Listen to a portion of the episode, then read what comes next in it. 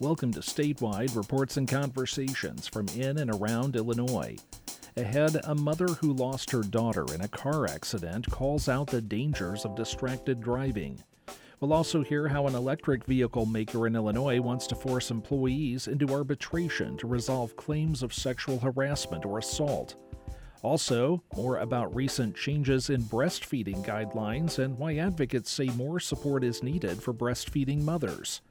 We'll look back to a tense time in American history, the Cuban Missile Crisis, and the role an Illinois lawmaker played in helping resolve it. Also, what do scientists think could be the grain of the future? Those stories and more coming up this hour on Statewide.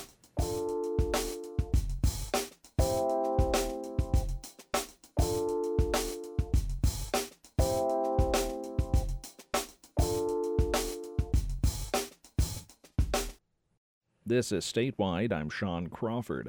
Just ahead, the stories of what's known as Little Egypt put to song. But first, 60 years ago, President John F. Kennedy faced a crisis in a bipartisan manner just weeks before a heated midterm election. Chris Kaergard with the Dirksen Congressional Center in Pekin explains how Kennedy found his off ramp from nuclear Armageddon and what lessons that story might teach us today.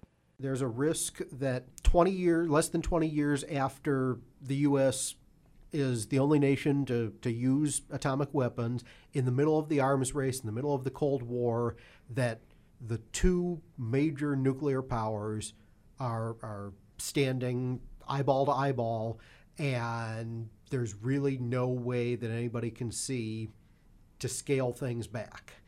Although Kennedy is less than willing to accept the advice of his advisors to invade or to bomb because he knows that that escalates what's already a, a difficult crisis and sends everybody down a path to war.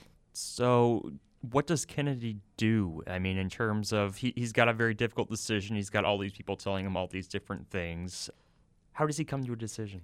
Kennedy and and you know he's he's getting advice from the military, from ExComm, from his his brother Bobby, who's who's a part of ExComm and and is is also a close advisor to him, and they're having private conversations in there. And ultimately, Kennedy decides to take a still still escalatory but less aggressive step to begin a naval blockade of Cuba. And this is all happening against the backdrop of, of trying to communicate with the Russians about what their intent is and finding a way to, to de escalate the situation. There are messages sent both directly and through intermediaries to Nikita Khrushchev, the Soviet premier at the time. And, and as we see over the course of the, the ensuing week and change, there are, are two messages that are received from Khrushchev. One fairly bellicose, banging the, the war drums, the other one a little more conciliatory. Uh, and against all of this backdrop, Kennedy also arranges to have Air Force jets sent, transport planes sent to bring back the congressional leadership to Washington. Mm-hmm. Because at some point, he is going to have to tell the country that this is going on. This, this is all, all the way through October 22nd, has all been behind the scenes.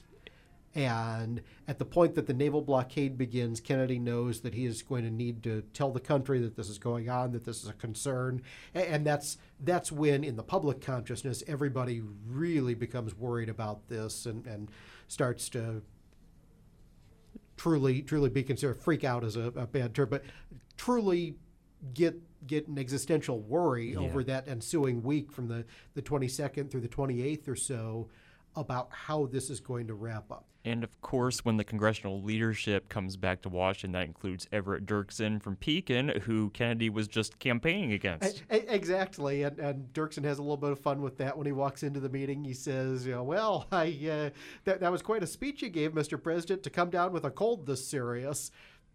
And at that point, Kennedy outlines his plan to the, the leadership. Interestingly, he gets a little more pushback from some of the key Democrats in leadership. Richard Russell from, from Georgia, William Fulbright from Arkansas, uh, head of the Armed Services and Foreign Relations Committees. They're kind of pushing invasion along with the Joint Chiefs. and it it's Dirksen, it's Charlie Halleck from Indiana, the Republican leader, who in in the middle of the meeting indicate we're standing with the president on this and and that's that's the conclusion everybody comes around to by the time they leave the meeting such that when uh, when they actually get get out of that meeting the Republican leaders release a statement a, a joint statement among the Republican leaders saying that quote all Americans will support the president on the decision or decisions he makes for the security of our country. Now imagine that 14 days out from a national election, you have the folks from the other side of the aisle who are saying, We're standing with the president on this. We trust the president. We've seen some of that unanimity in the current Ukraine crisis over the last eight months. But parts of that are beginning to fray a little bit, and, and we're beginning to see more of that concern today over whether post midterm the sides will stay together on supporting the Ukraine. And that's that's really interesting because this this kind of policy you're describing of you know the disagreements end when it comes to foreign policy. We all stand behind the president. We're one united front. Uh, I, I don't know when that philosophy started to disintegrate. It seems like that consensus no longer holds. Exactly. It, it's something that, that has has faded over time, and certainly there's there's criticism over pieces of the bipartisan foreign policy consensus that have been less successful. Vietnam is the instance that a lot of people will point to as one where there was broad bipartisan consensus on that for many years, but certainly over the last 30 years, there's there's been much more of a, a, fade in that regard, and Ukraine has sort of stepped it back to what it had been for a long time. And it, it's interesting that 60 years after the fact, what's brought us back to some of that bipartisan politics stops at the water's edge on foreign policy is, again, Russian aggression in a sovereign state and how that's all turned out for us today. Yeah, and I mean that's that's kind of interesting. So what what can we what can we take from how Dirksen and the other leaders acted back in 1962 during the Cuban Missile Crisis and say are there lessons to be learned from that today certainly, I would say that the, the first lesson that we can learn from that is is the the internal discussion part of that lesson that you know everybody has the meeting and they, they weigh their pros and their cons and, and they understand the the seriousness of, of what they're grappling with. They aren't posturing for the television cameras or, or for an audience beyond the good of the country. And, and that's truly what what they were all looking for there is what ends up being best for the country. And they were also willing to, to rethink their own prejudices or internal gut reactions to something and, and keep an open mind about them. And, and we see that not just in the Cuban Missile Crisis, but in the next step after the Cuban Missile Crisis as well. Both Kennedy and Khrushchev end up beginning work again on, on what had been stalled for a couple of years the partial nuclear test ban treaty. Mm-hmm. Uh, and this is them realizing how close they came to the brink of nuclear war, trying to step back from that. And a- as all of this goes along, you, you run into the same kinds of concerns that you had during the Cuban Missile Crisis with members of the military, with some more hawkish people in, in both parties concerned that the United States is potentially giving away an advantage here uh, to the Russians in, in the treaty. And you, you once again have some of that bipartisan consensus come in. Uh, Dirksen talks specifically about keeping an open mind on that treaty, about having private conversations and consultation with the president on that treaty, uh, meets with him repeatedly, and Dirksen ends up walking away with a, a letter from the president that says, look, this is not going to stop us from doing underground nuclear testing if we want. This is not going to stop us from, if we need to retaliate because we are attacked, from using any of our arsenal if we have to, nuclear or non nuclear. Dirksen is sold on the treaty. He yeah. is willing to, to rethink his own gut reaction, which was some of those same concerns, stands up in favor of the treaty, says on the floor of the Senate in a, a speech that people credit as, as helping turn the tide in favor of the treaty, he says, quote, I want to take a first step. I should not like to have written on my tombstone, he knew what happened at Hiroshima, but he did not take the first. That's Chris Kaergard with the Everett Dirksen Congressional Center explaining the history of the Cuban Missile Crisis and the late U.S. Senator's role in averting a nuclear conflict. He spoke with Tim Shelley. Some Illinois lawmakers are trying to close a loophole that allows pawnbrokers to offer loans at triple digit interest rates. Alex Degman explains. A law that took effect last year caps the amount of interest that payday, title, or pawn lenders are allowed to charge at 36%. But pawnbrokers complained, and a Sangamon County judge issued an injunction, which has been in place for more than a year. But State Senator Jacqueline Collins of Chicago has a measure to clarify that loans include money borrowed through pawnshop transactions. Pawnbrokers are making an argument that what they issue are not really loans, and yet they advertise loans, you know, on their posters and in their windows. If passed, this would take effect in June. Collins says she has a meeting with House Speaker Emanuel Chris Welch after Thanksgiving to talk about it. I'm Alex Degman. Well, a new album dropped this week telling the tales of the land known as Little Egypt.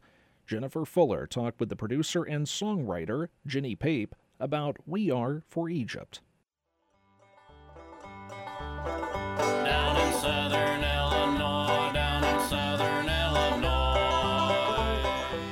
got an email from Stacy Davidson, who is an Egyptologist and a professor in Kansas City, Missouri, but she's originally from Marion, Illinois.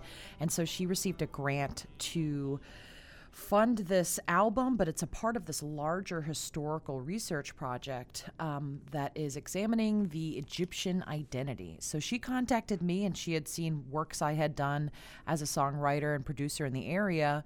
And she saw what I had done and said, Hey, I would love to do what you did on this on these previous albums, and I want you to incorporate more of the community, more songwriters. So that was such a wonderful invitation to get uh, songwriters from the area on board, and, and it was yeah, it was, it's been fun.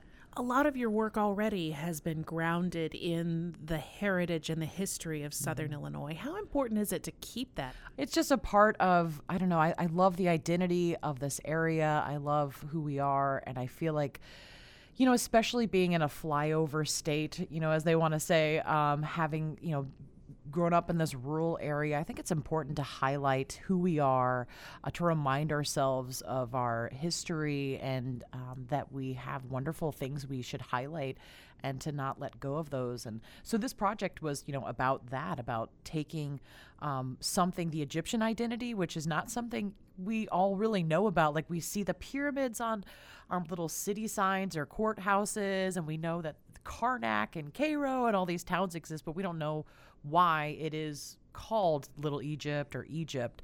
Um, so it was an exploration of that.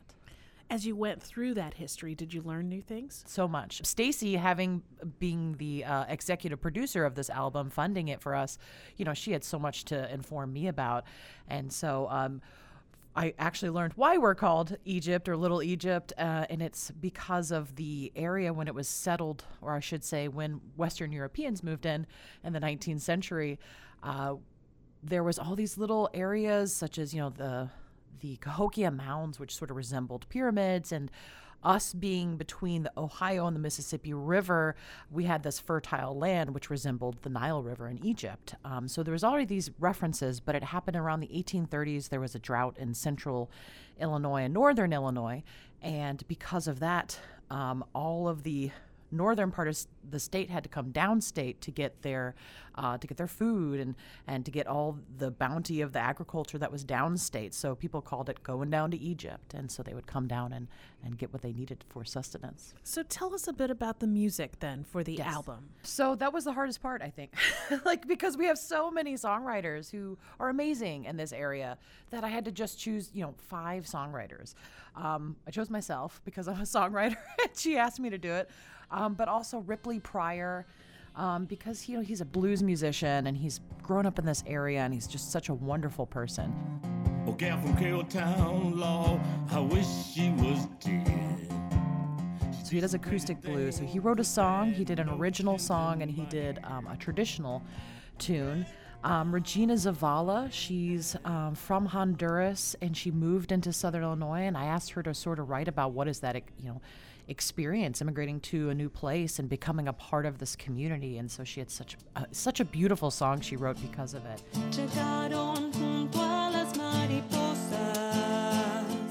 We also had Mila Maring. Uh, Mila Maring is a local musician that probably a lot of people recognize. Um, she's released some music and over the years, and she's just she's just got such a beautiful voice, a great, thoughtful songwriting approach. And so I knew if she took this on, she would do something very interesting. So she wrote a song about the pirates of the Shawnee. My name is Charlie. I'm a pirate of the Shawnee. We've been here for. I wrote about Boomer the dog.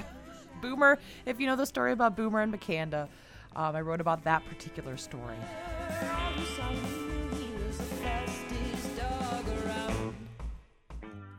Addition to writing about, uh, or not writing about, but a song that was called "The County of Saline," which came out 1800s, I think, and it's all about that area, which, if you know, Saline County, that's around the Garden of the Gods and, and that area.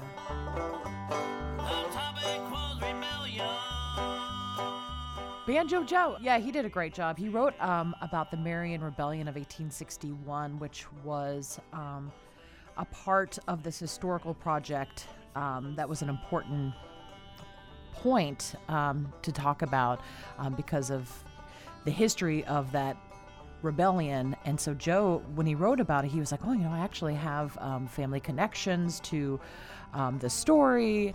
And you know, he's grown up in this area, so he had a lot of connections with that. So that story resonated with him. Jenny Pape of Miss Jenny and the Howdy Boys, talking with WSIU's Jennifer Fuller. The compilation album We Are for Egypt is available at river to river communityrecords.com. You're listening to Statewide.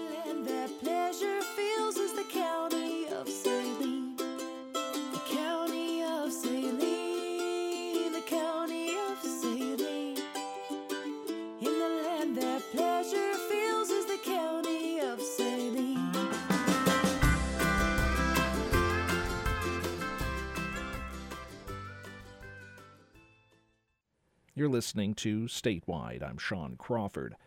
An accident in Montgomery County three years ago this month took the lives of four people, among them two girls, Jenna Protz and her best friend Holly Leidy. Both were 14.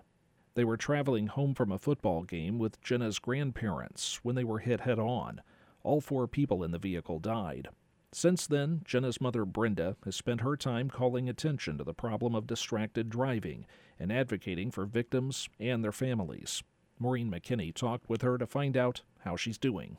Well, you know, coming into year three um, on November 16th, it's hard to say how you feel because there are some moments that it feels like it just happened yesterday, and then there are some moments that it's like a thousand years ago. So um, I think that as, you know, we honored, um, you know, Jenna and everyone in some way yesterday, as of the time of this recording, it just causes me to, I think, reflect more than anything on the kindness of so many people. Um, just the people that reached out to me yesterday, um, the people that have been in our corner since day one. It's the outpouring of of love and kindness and prayers is amazing. So many people who support us, either through our um, Facebook page that we have honoring Jenna, as as well as the one that they have honoring Holly, the people that those pages have reached that don't know any of us, who follow us and support us in some way, the numbers of people who never got to know Jenna but have been there to support us in some way is pretty amazing. She was a girl who was always so preoccupied by the number of likes she got on a Instagram post or something with Snapchat and and so I often say, you know, she has no idea how she's truly affected the world. Can you tell me about her? What kind of person she was? I'm pretty biased, but in talking to so many people that knew her, I think that my bias is warranted because Jenna was the most kind person. Um, she always made sure that her friends had little presents for every single occasion.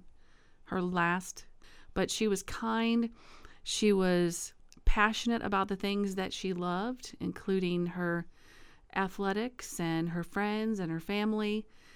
Um, there wasn't anything about Jenna that wasn't just pure sunshine. You know, she was a 14 year old girl with 14 year old frustration, but she had so many hopes. And for being for being so young, she had already been researching where she was going to go to college and you know all of the things that she potentially wanted to do. And there's irony to that even because all of the professions that she had talked about since she was 12 were things that actually all had to work together to deal with her death.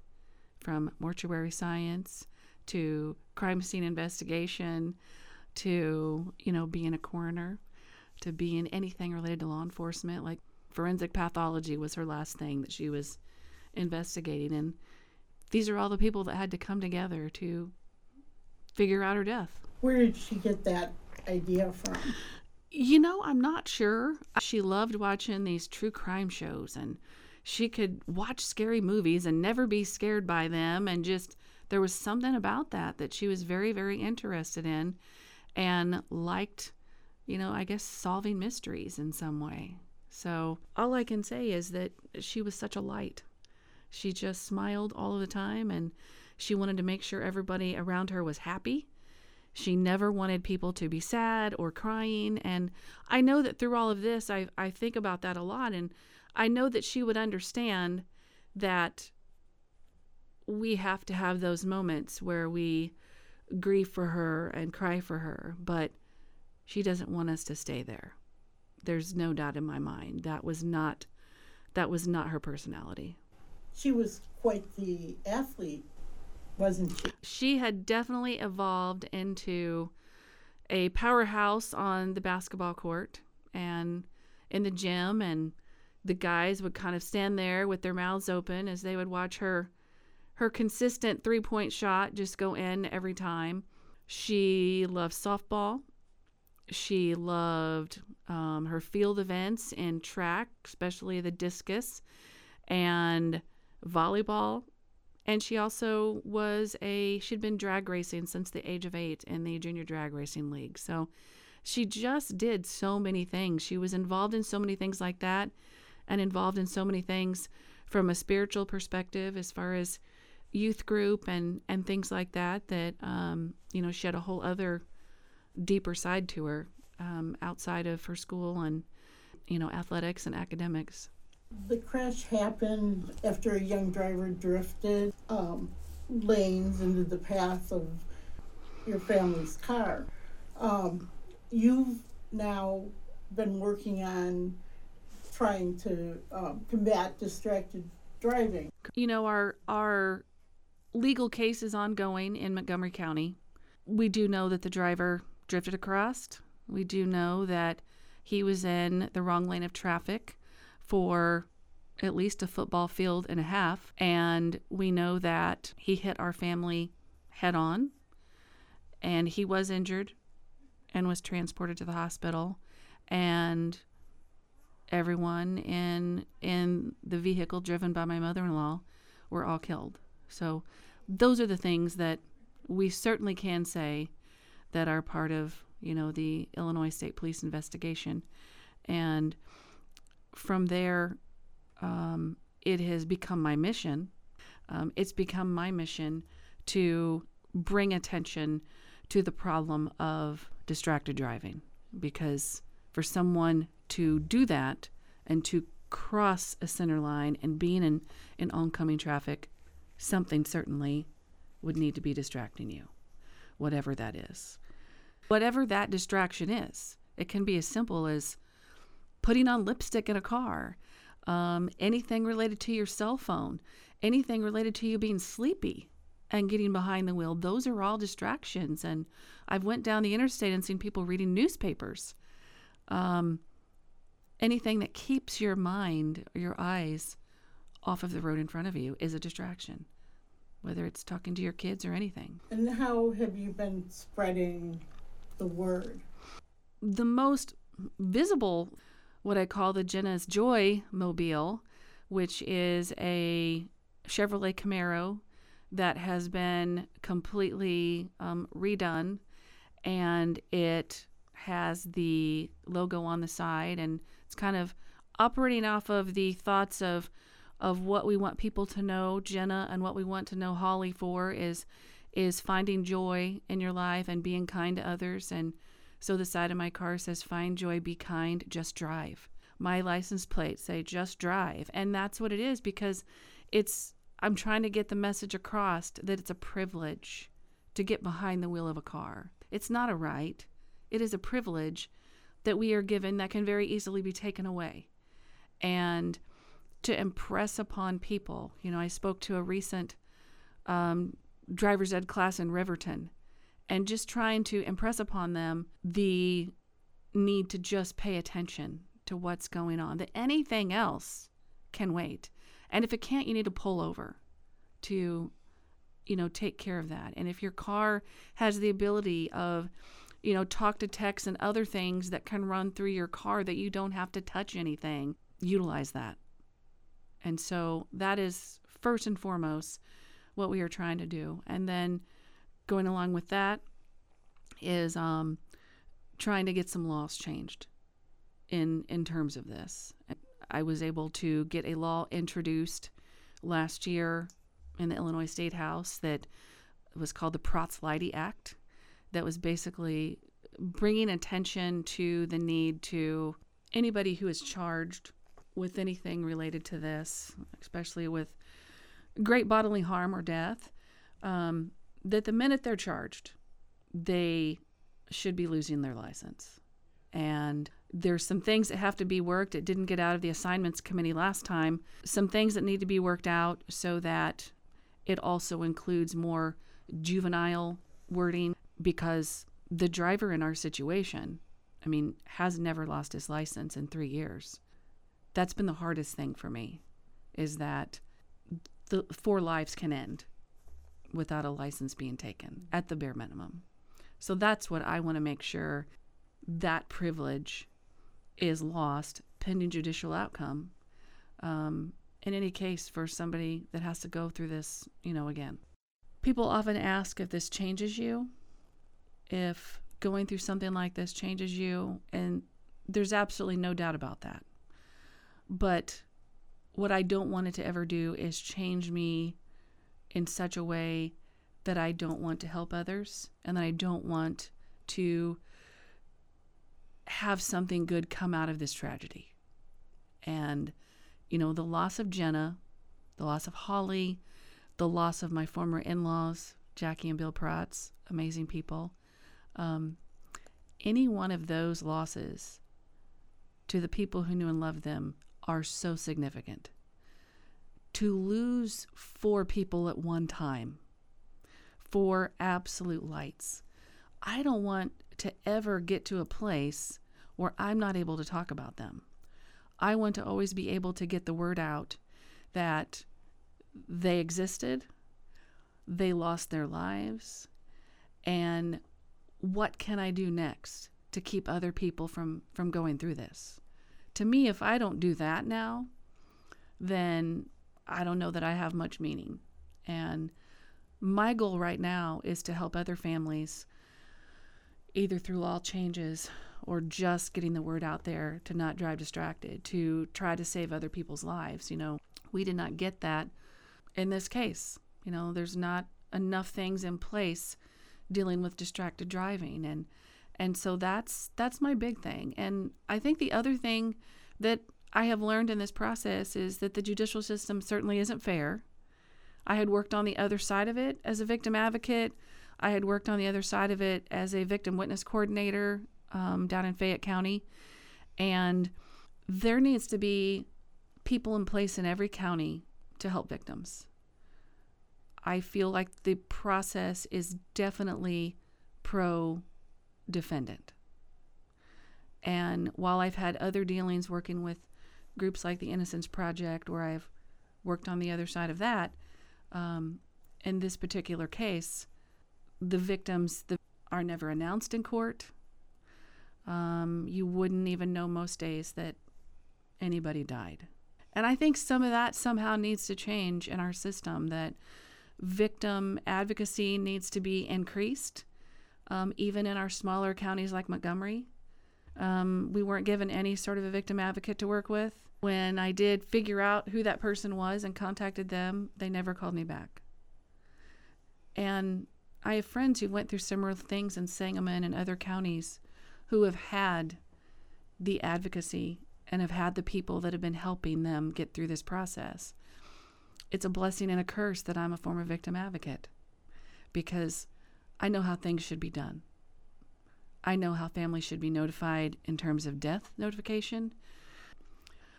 I hope that, you know, our story can make counties really look at their situations and reassess how they treat victims, reassess that you actually return a call. The process itself of the judicial system somehow needs to be more victim oriented and to help and to help families. Um, and I don't know, maybe I'm that person. Maybe I'm supposed to be the one going around and, and educating some of the people um, in these smaller communities as to how to handle things. And it's kind of cliche, but don't take things for granted. You know, I took everything for granted in many ways. While I always appreciated my my two daughters and and everything about them, um, you just counted on the fact that your family would always be intact. And you know, just one decision took them all from us. So I want to get a message out there of, you know, loving your family, spending more time with your children, taking more pictures and videos, because in the end, this is all you've got. And I just want people to, you know, find joy every day, no matter how rough things are, and to be kind to others because you don't know what battles they are dealing with. Um, and don't don't take your life for granted or the life of those you love. We started up a Facebook page called Find Joy in the Journey, Love Jenna, which we feel is kind of like Jenna's gift to all of us. And we try to put inspirational quotes or stories or things up there. Um, we, you know, currently have a merchandise sale going on that's designed to put the message on people, whether it be on hats or T-shirts or whatever, to get get that message out there to find joy in the journey. And because that's that's really who she was. And we've made the decision that if we have to be on this horrible journey and to be going through all of this that we are going to do whatever we can every day like Jenna would want us to do to find something to bring us happiness every single day. Um, Jenna was the light of her friends. She was always laughing and smiling, and she wanted other people to do the same. And we believe that that is the message that we have to keep going, that we have to keep getting the message out there of finding joy, because that's really what she brought to everybody that knew her was she put a smile on your face. She'd make a silly face if you didn't have a smile on your face, and um, she was just known for being so much fun and having such a great sense of humor. And we are doing everything we can every single day to attempt to carry that on in her absence. The sad days can be really, really sad. But in the middle, we're trying to find joy. That's Brenda Protz, whose daughter Jenna was killed three years ago this month in a head on accident involving a young distracted driver. Jenna's best friend Holly Lighty, also died in the accident, along with Jenna's grandparents William and Jacqueline Protz of Sullivan. According to the Illinois State Police, distracted driving citations were down in 2020 and 2021, in part because of the pandemic. But it still remains a problem, often with deadly consequences. You're listening to Statewide, and we'll return in a moment. You're listening to Statewide. I'm Sean Crawford. Corn, soy, and wheat make up about 70% of Midwestern farmland, but as the planet heats up, scientists are developing new crops to replace them, plants that can survive and even thrive in a changing climate. Rachel Young produced this story with the Food and Environment Reporting Network. It's about one crop that some scientists and farmers think could be the grain of the future. Now, this is the stuff we're going to be planting this in that field right out here. Carmen Fernholz has been farming organically since before the term organic farming was even a thing. He owns A Frame Farm in Madison, Minnesota, where he grows corn, soybeans, and small grains, including one you might not have heard of. Right now, we have about 80 acres of kernza. Kernza, a species of wheatgrass. Some scientists and farmers say we need to change the crops we grow in the face of climate change, and kernza could be part of the answer.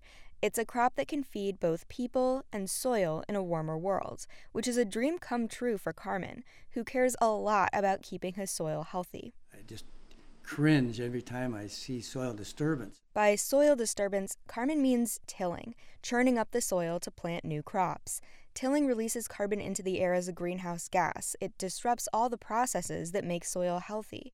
Most corn and soy farmers have to till their fields every year because corn and soy, those are annual crops. Kernza is different. It's a perennial grain, so its roots get to stay in the ground for several years while the plant above ground keeps producing grain each season. Those roots pull carbon out of the air, they build healthy soil, and they make Kernza resilient to extreme climate events like droughts and floods. And if Kernza really takes off, farmers will be able to make money growing it. It's exciting. And to me, it's just a, a tremendous gift to our food system. Kernza is also helping Carmen imagine a new future of growing grains. He says he chats with conventional farmers all the time who see problems with the way we farm today. They're seeing soil degradation, herbicide resistance, increasing costs of production. They're sort of on a treadmill with corn and soybeans and are looking for something to break out of that. People are very excited at perennial grains. Tim Crews is the chief scientist at the Land Institute in Salina, Kansas. They're the ag research organization that's been developing Kernza for the past 20 years. And they want perennial grains like Kernza to replace the annual crops we grow now. That would mean doing away with a lot of that annual tilling and adding the environmental benefits of perennial roots like Kernza's on millions of acres of the world's croplands. And it's just a matter of getting them to the point where they can actually start to replace the annual crops um, economically. But today, there are just about 4,000 acres of Kernza growing worldwide, most of them in Minnesota.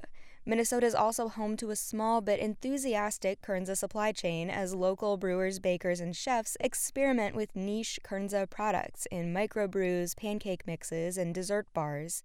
National brands are starting to pay attention. Kernza was listed among Whole Foods' top 10 food trends of 2022.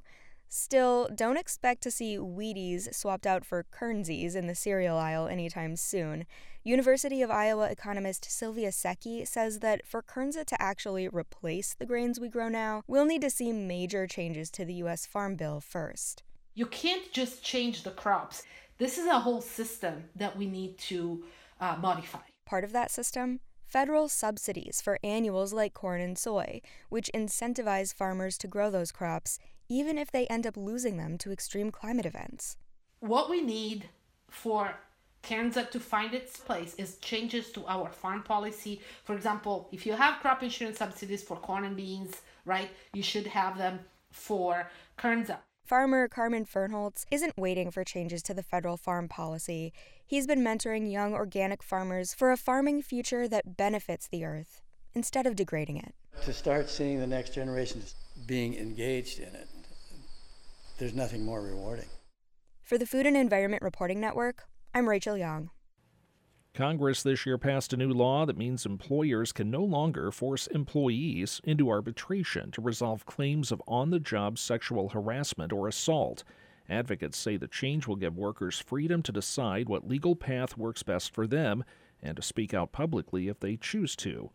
The electric automaker Rivian, with a major plant in the Bloomington Normal area, wants to force arbitration anyway. Ryan Denham has that story. The dispute is partly about timing. A former Rivian employee has sued the company in federal court, alleging she was harassed and groped by coworkers at the Rivian plant in Normal.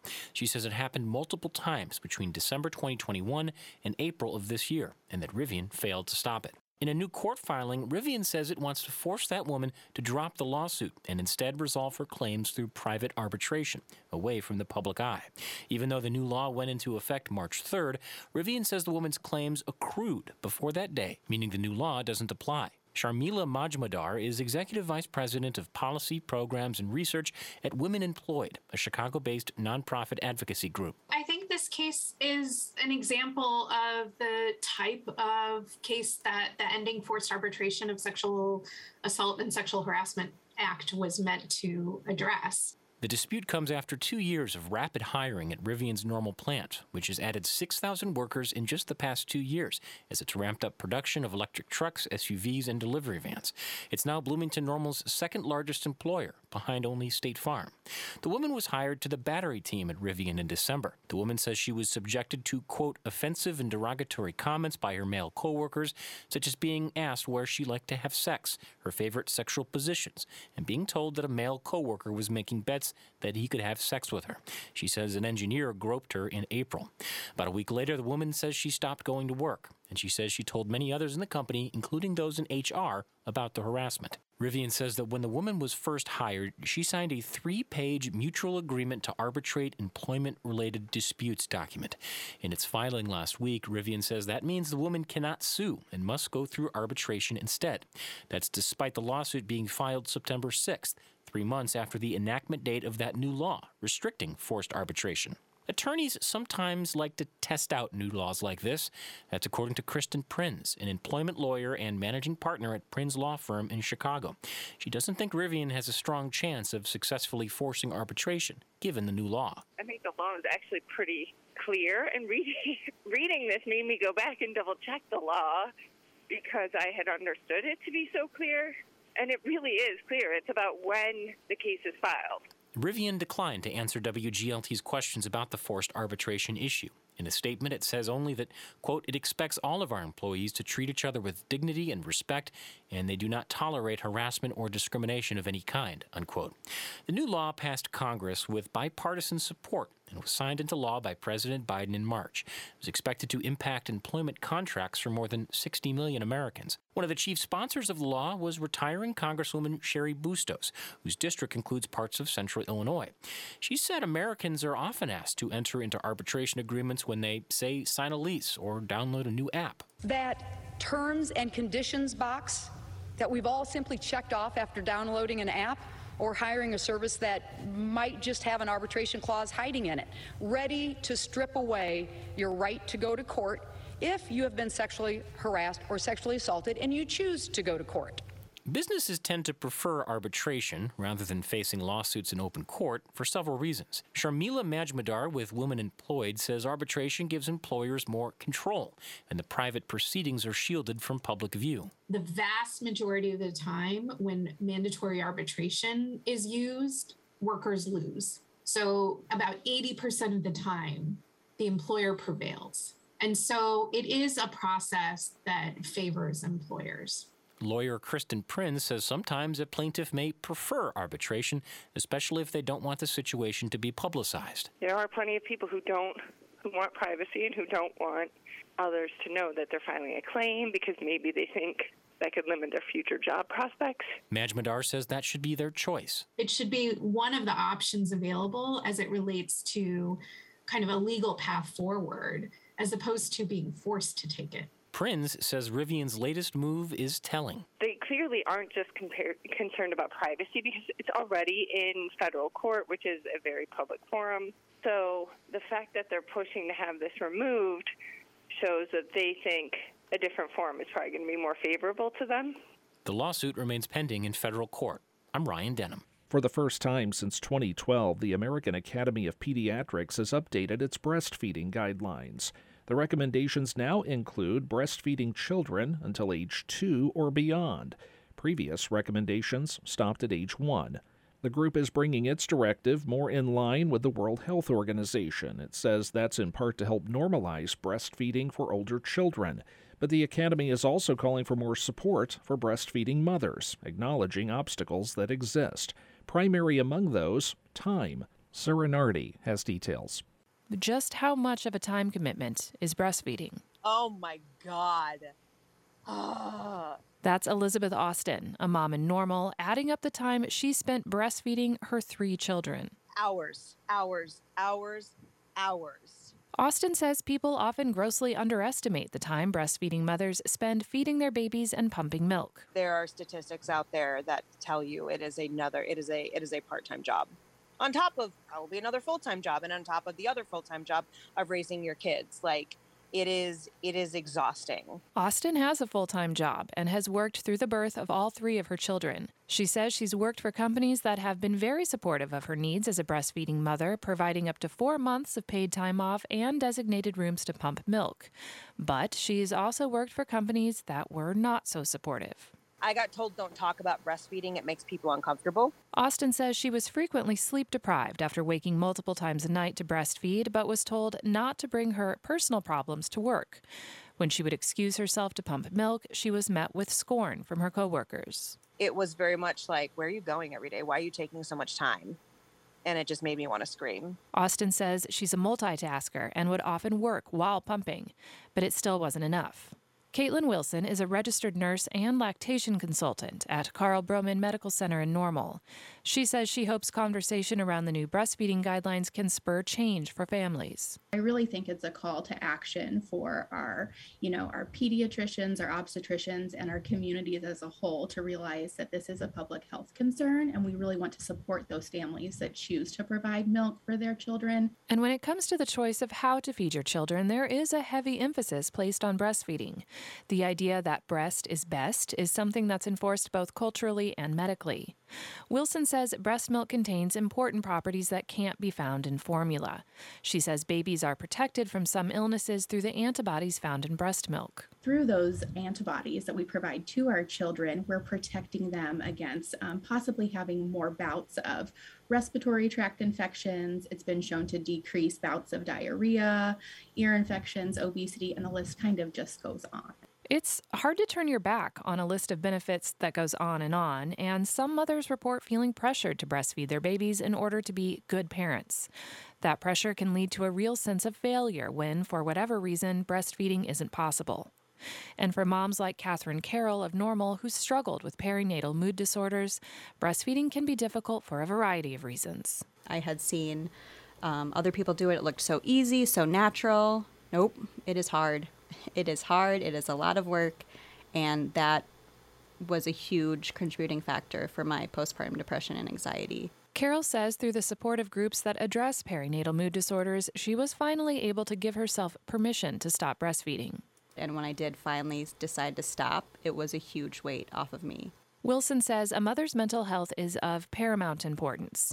She says she encourages mothers to take their own well being into consideration when making decisions around feeding their kids. My personal stance on um, providing food for your child is in any other relationship in your life, if something was causing you mental harm, I would tell you it's okay to part ways of that relationship.